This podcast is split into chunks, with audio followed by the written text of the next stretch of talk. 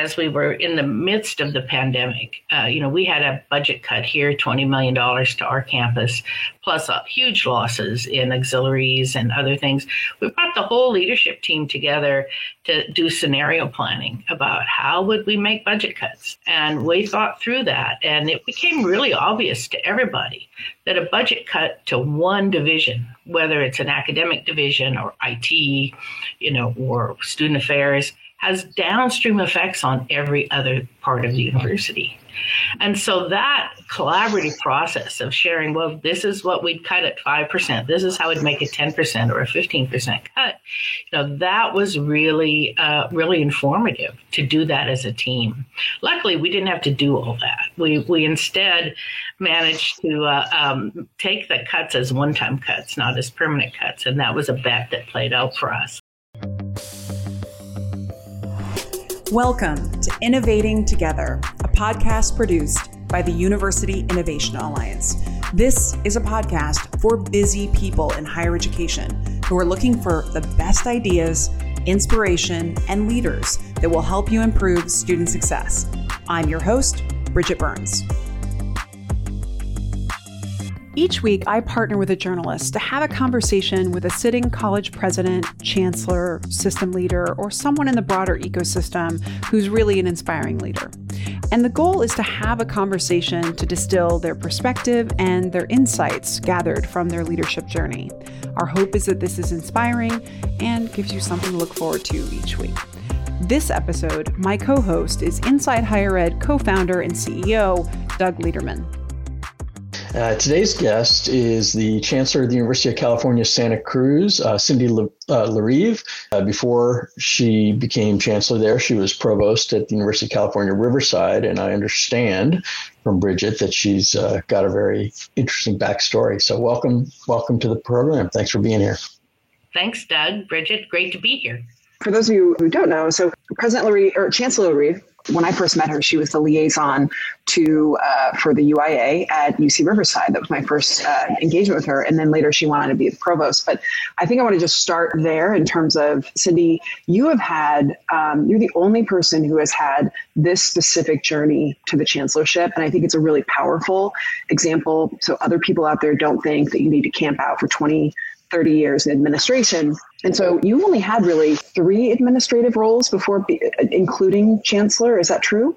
Oh, no, I had a few. I became department chair in 2012 and then went from there to being associate dean for physical sciences and mathematics. I was interim dean and then I was vice provost for undergraduate education. That was the most fun job I had. And then uh, provost and EVC and, and then chancellor. So that happened over about seven years. So seven years of administrative you know trajectory but otherwise you were a faculty member. You were a, you were a very involved and engaged faculty member. And then you decided at some point that administration was perhaps you know i'm curious about that that decision because i know a lot of people do see it as kind of like you know the dark side is a negative reference but um, did something happen that made you all of a sudden willing to do that? Or is it you just slowly started getting tapped well, it's interesting. I, I actually I, I, started my academic career at the University of Kansas, and I'm a chemist. When I was about 40, I got asked if I wanted to go to some leadership academy. I thought about it. I talked to my husband, and I thought, no, I don't think that's for me. I really like doing science, and I was running a big lab, and and so I turned it down. And then, uh, you know, a couple times along along my journey, I, I sort of wondered, well, you know, maybe I should have done that. Uh, maybe I, you know, I missed that opportunity. But then I, I uh, just sort of focused in on trying to make a difference, trying to make an impact, and doing that through a variety of roles as faculty member. I was pretty engaged in, you know, my department and my university, and in a variety of different ways. And then when I became department chair, actually discovered I could I could make things happen that were good for my department and for my colleagues and our students, and so that changed my perspective a little bit. Um, I still continued my lab actually up until right before I came to UC Santa Cruz. It sort of attrited over time. Now I'm not a practicing chemist anymore, but I, I really enjoy trying to make uh, the university a place where other people can succeed and and focus on research and teaching. I mean, it's it's a really interesting way of framing it, and I think there like so many things in our society these days, there tends to be this sort of increasing sort of bifurcation and a lot of suspicion. And what messages would you share with faculty members who are fully committed to their research and their teaching and what administrative work can do? What are the, the positives about it since we, we hear a lot about the negatives? The way I frame it, Doug, is that it may not be the thing for you right now right? And uh, to to really not close those doors. I think that faculty are leaders and they exercise leadership in so many ways. Every time I step in front of a classroom, I'm the leader of that classroom, of that experience. Through our research, we're leaders. Through our engagement with our professional communities, we're leaders. So faculty is a leadership role. And I think that uh, I prefer to talk about leadership rather than administration. So administration connotes bureaucracy. There is a, some bureaucracy to running a university. It's true. We can't escape that. It's one of the things that make things go, right, at the university. But by leading, you actually empower others to help join you in transformation.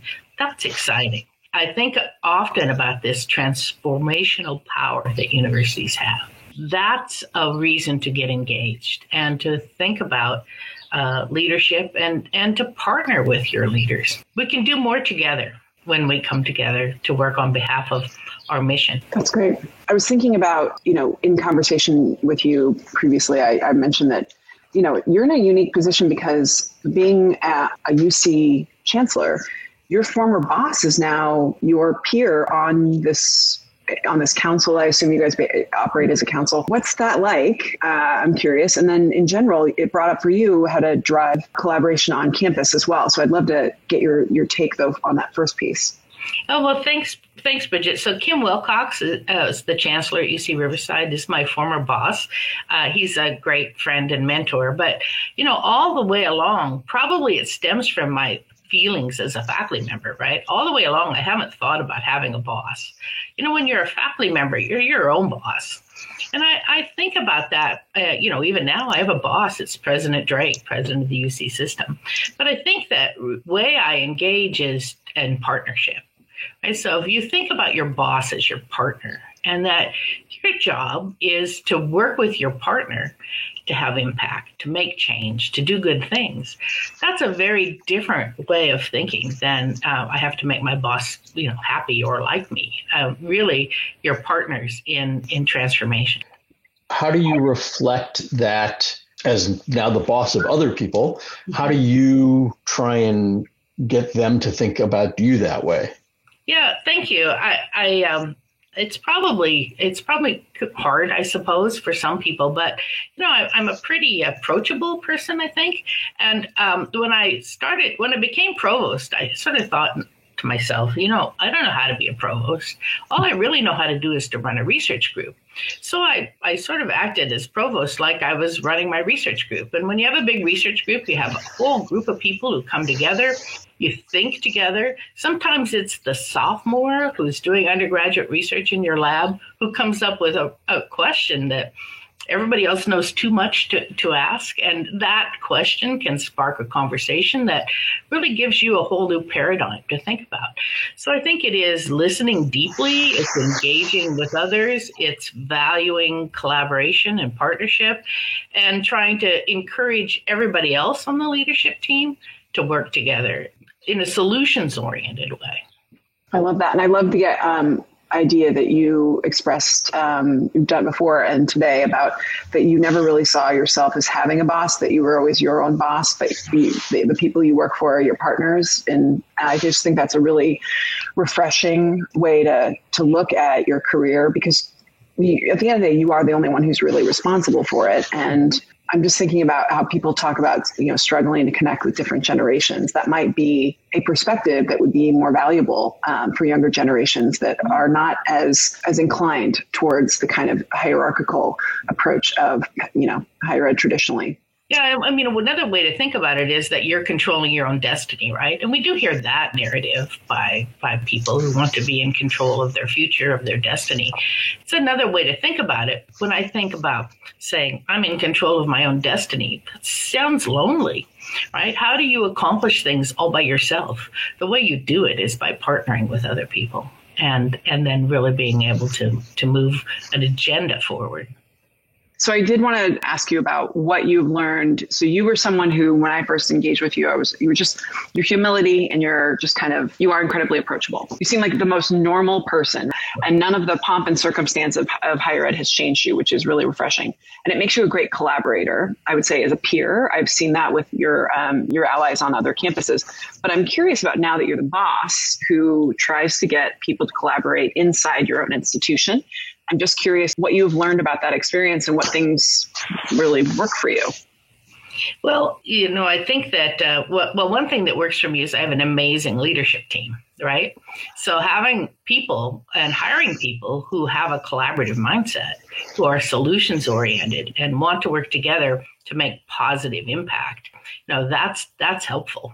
You know, we have a good team. Um, one of the things that we did as we were in the midst of the pandemic, uh, you know, we had a budget cut here, $20 million to our campus, plus uh, huge losses in auxiliaries and other things. We brought the whole leadership team together to do scenario planning about how would we make budget cuts. And we thought through that, and it became really obvious to everybody that a budget cut to one division, whether it's an academic division or IT, you know, or student affairs, has downstream effects on every other part of the university. And so that collaborative process of sharing, well, this is what we'd cut at 5%, this is how we'd make a 10% or a 15% cut, you know, that was really, uh, really informative to do that as a team. Luckily, we didn't have to do all that. We, we instead managed to uh, um, take the cuts as one time cuts, not as permanent cuts. And that was a bet that played out for us. But that process of thinking that through together under duress, right, um, uh, really, I think, brought the leadership team closer together and gave people a, a, an appreciation for the contributions that others make. We've talked a lot on this these programs about sort of what leaders have learned from the pandemic, and I think you just offered one sense. How else has the pandemic changed your view of your own work and also your view of how to lead? It, it's been an interesting experience, and we we realized that some of those hierarchical modes of operation, Bridget, that you alluded to, don't work very well in a pandemic. We had to bring together teams with different expertise and be able to make decisions uh, in real time and then uh, translate those decisions into actions and then be able to communicate broadly about what we were doing. You know, that's a different paradigm than universities typically operate under, which is more a group of uh, sort of select people get together, make a decision, and it kind of trickles down. That's actually not a very effective way to get buy in or to operate with speed and scale. So we learned those lessons because we had to. It was um, important and we had to do it timely. Now we can take those lessons and the way of operation, which is bring people together by expertise, not just by position, and involving uh, them in decision making and then translating that decision into action and communicating about it. That we can do for student retention and success or for organizing new research clusters. We can take that advantage and do it uh, in a more efficient way and in a more satisfying way that leads to action. That's super helpful. So one thing I, I'm always curious about when I think about leadership, the I think the the touchstones of kind of best things about it and and hardest things are give you a perspective of how the person thinks. So we've just been talking about hard things, so we can go there, which is as a as a leader, what for you has been the hardest thing you've had to do, and if you can share what you learned from it.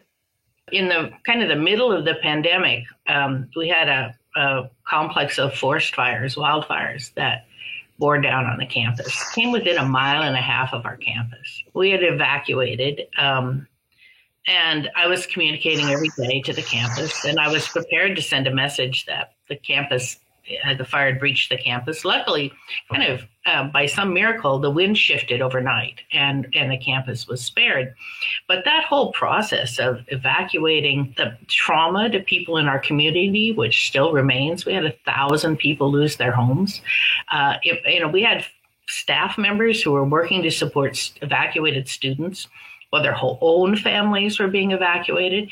And then um, the process of bringing everybody back to campus and, and that was hard. That was the hardest thing that that we've done. That experience helped me really uh, get in touch with my own feelings how i felt about our campus and how valuable it is. And then really think about what is it that makes a university. I don't know if either of you have been to uc santa cruz. It's the most beautiful campus in the world. But it helped me realize that it's not the buildings that make the university really right? It's the people that make the university and that you put the people first. And i remember uh, bridget uh, being at a uia convening as part of a I think a leadership experience I had where we had uh, you know the the president from Tulane came and talked about you know his experience of you know meeting in Houston and reimagining Tulane. And I thought about that a lot while we were evacuated for the wildfire. What would we do? Luckily, we didn't have to go there. Uh, you were talking about the people. Um, I just recorded a podcast about turnover and uh, morale emotional and psychological and workplace experiences that a, a, lot of people are struggling with right now. And I guess I'm interested in how you are motivating your your campuses, most uh, mostly thinking about the employees, I guess, but how, how you are thinking about keeping people engaged, focused on on what they have to do today, hopeful about about what's ahead, how you're juggling all that, the complicated nature of our of how our, we think about our work these days. Yeah, I, you know, for for me, um, it's the transformational power of higher education. Right, higher education changed my life from a low income first generation college student. Uh, we do that every day at universities, right? And and it is that mission of access, of opportunity, of of forward looking change that I think helps us stay focused on our work because our work really matters. The issues that you alluded to, though, Doug, really are, something I've been thinking a lot about. I think we're all thinking about it. It's the changing nature of work. So, if you're at a largely residential campus where students expect a high touch experience, you know how do we how do we continue uh, to deliver uh, those experiential opportunities that um, that in-person education mixed with some remote and hybrid and online educational opportunities. But uh, at the same time uh, value in-person hybrid and fully remote work as it suits the job and keep our culture and stay uh, centered on our values. So i think we have to uh, value remote hybrid and in-person work because it is um, going to be what's necessary for us to be an employer of choice. Right? Our employees are going to demand that, want that as it suits the work. So then, how do you retain your culture? How do you how do you uh, keep collaboration going when not everybody is in person, not everybody's remote? I think it was easier for us when we were all remote right? And so now now we're we're we're grappling with that. I think we can manage it, but I, I know we're not alone. I think that most of the tech companies I'm aware of in the Bay Area are all trying to struggle with this. And I think um, what it means is is uh, I'm going to come back to those ideas about collaboration and about impact if we're really focused on impact, on delivering experience, delivering opportunity, delivering change that the country needs, then that can guide our work. And um, our, our partnership can happen whether we're do, in partnership together um, across the table or together across the, the Zoom screen. So uh, I'm I'm energized by that. We're trying to think about how to to navigate it in, in a, as we've emerged from the pandemic and to uh, help everybody feel valued and part of a team.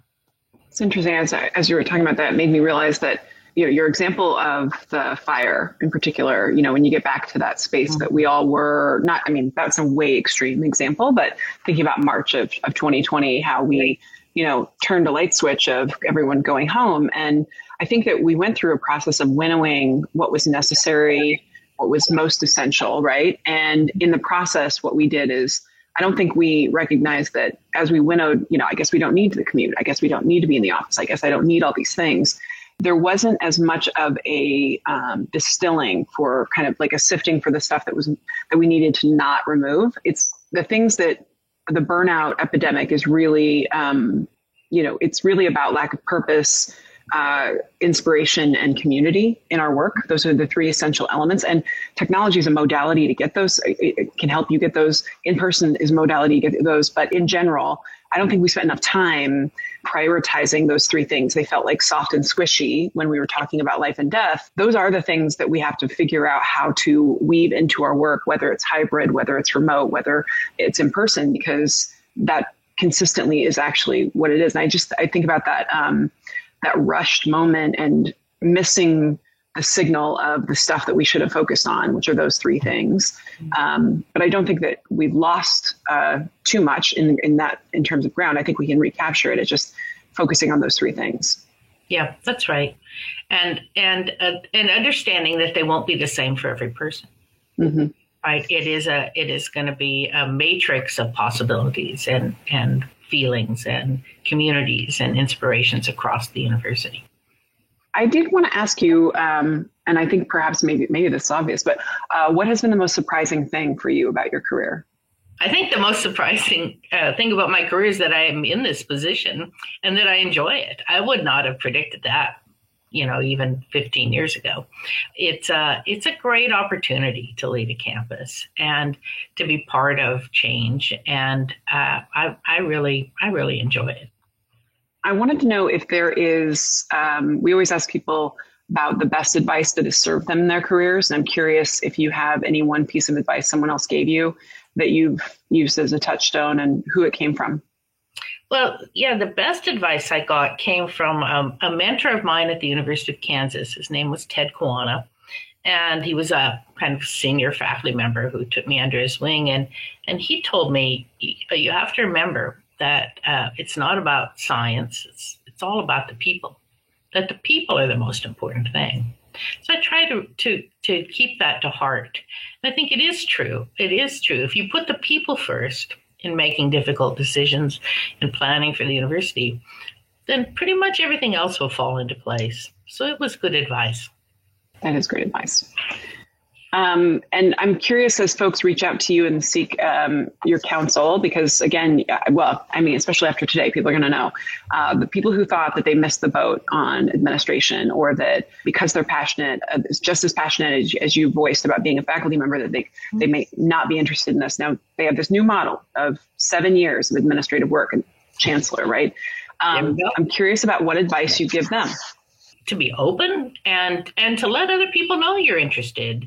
You know, we have a number of programs in the UC system. We have a program called Coro, which is a is a kind of bringing people together around collaborative leadership.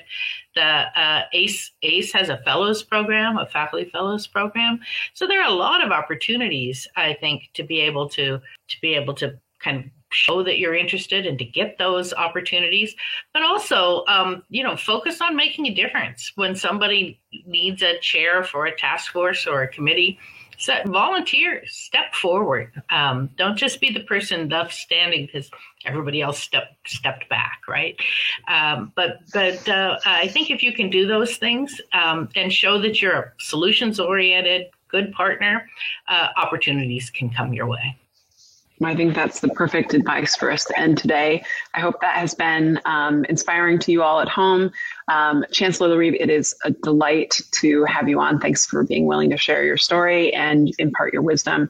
Uh, Doug, as always, thanks for being a great co host. And for those of you at home, next week we have the pleasure of having the new president of Georgia State, Brian Blake, will have a chance to speak with us for the first time. So um, tune in, same time, same place, and we hope you have a wonderful week.